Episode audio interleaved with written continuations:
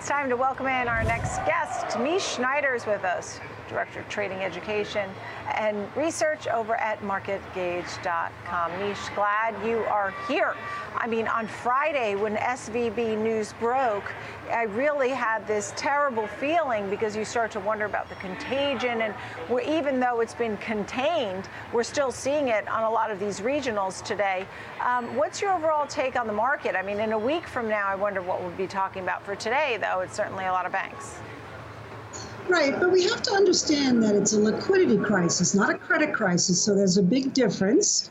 And the difference is obviously what we're seeing today in the market with some of the stocks and indices that have come back from the depths of despair. So it'll be really, to me, more fascinating what Fed policy goes going forward, what happens with the dollar, which is really weak. And the fact is that the yields have come off as well. So um, we'll absorb this news as we do tend to do in the stock market with every bit of news. And in terms of ripple effect, we may or may not have seen the worst of it. So, trying to be optimistic, but also practical in, in terms of where we would put people's money right now. Right. So at this point now, um, are you thinking about the Fed before you make your decisions where to put people's money right now?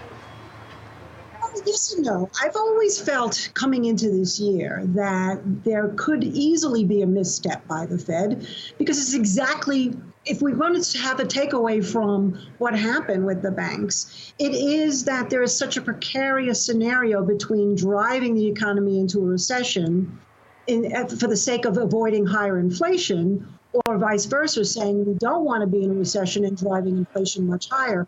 That's that problem is going to be the bubble over the Fed for quite some time. You don't just get rid of inflation like that. When you have inflation rates over six percent, it can take six to 20 years to reverse. Now, in this universe, of course, things happen a lot quicker, but nonetheless, the point is well taken. So we've been putting our people in things like industrial metals, precious metals, uh, we're into defense stocks, some transportation stocks, Boeing.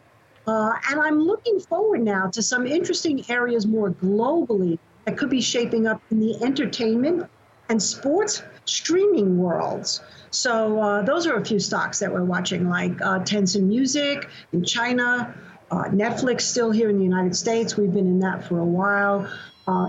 Endeavor Group Holdings is another one that's more sports based.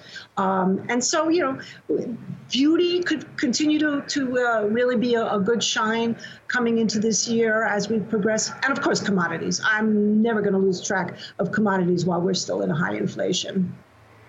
So you said Tencent Music, uh, Netflix, um, beauty. Did you have a beauty name and I missed it? Or just no, beauty in general?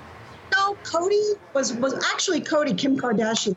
You know, you want to talk about mm-hmm. greatest social influencer, but that stock has yeah. almost doubled this year, and so it's this this dip in the markets, and I use dip as gently.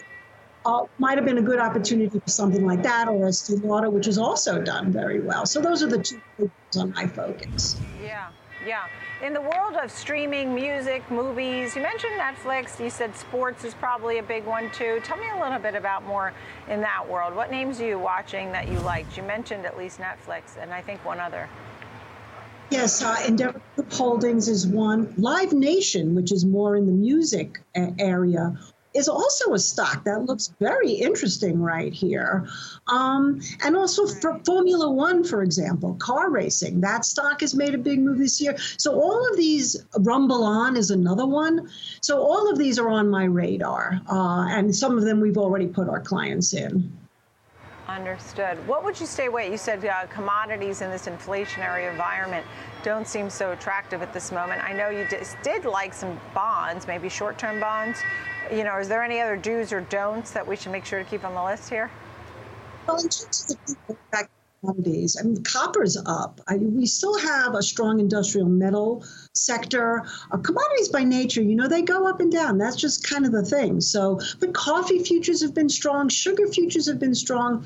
And I think if you really want to see the future of inflation here, watch the silver to gold ratio. There's a historical relationship there, and silver made a huge catch up today. So I wouldn't dismiss those. In terms of avoiding, I'd probably stay away from banks. In terms of the big banks, Wells Fargo took a huge dive, and maybe some of the higher end consumer discretionary stocks like a Lululemon, for example.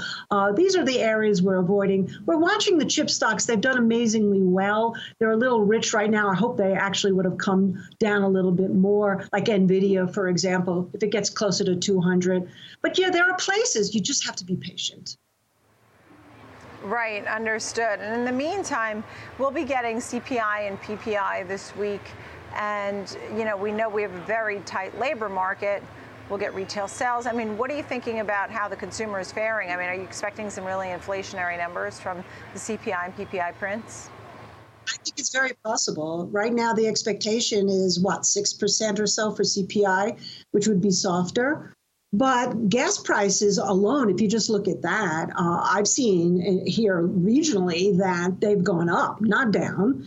Um, and if that has an impact on the number over the last 30 days, and we see CPI closer to 6.5%, that will definitely make not only the consumer more nervous, uh, but also would probably put more pressure on the Fed to possibly either at least pause, maybe go up a quarter percent. I don't think they'll go up uh, a half a percent at this point. It would be too overwhelming. But yeah, I think it, I think people are already spooked, and yet also it's it, you know it's we we love to spend money in this country. I mean that's really the reality, and it's just going to be a where we spend money, and that's why Costco, Target, some of these more wholesaling stores, BJ's reported well, are also continuing to be attractive because people want to buy goods, but they want to buy them cheaper. Yeah. Mish Schneider, wonderful to see you. Thanks for being on the show today. Mish Schneider, Director, Trading Education and Research at MarketGauge.com.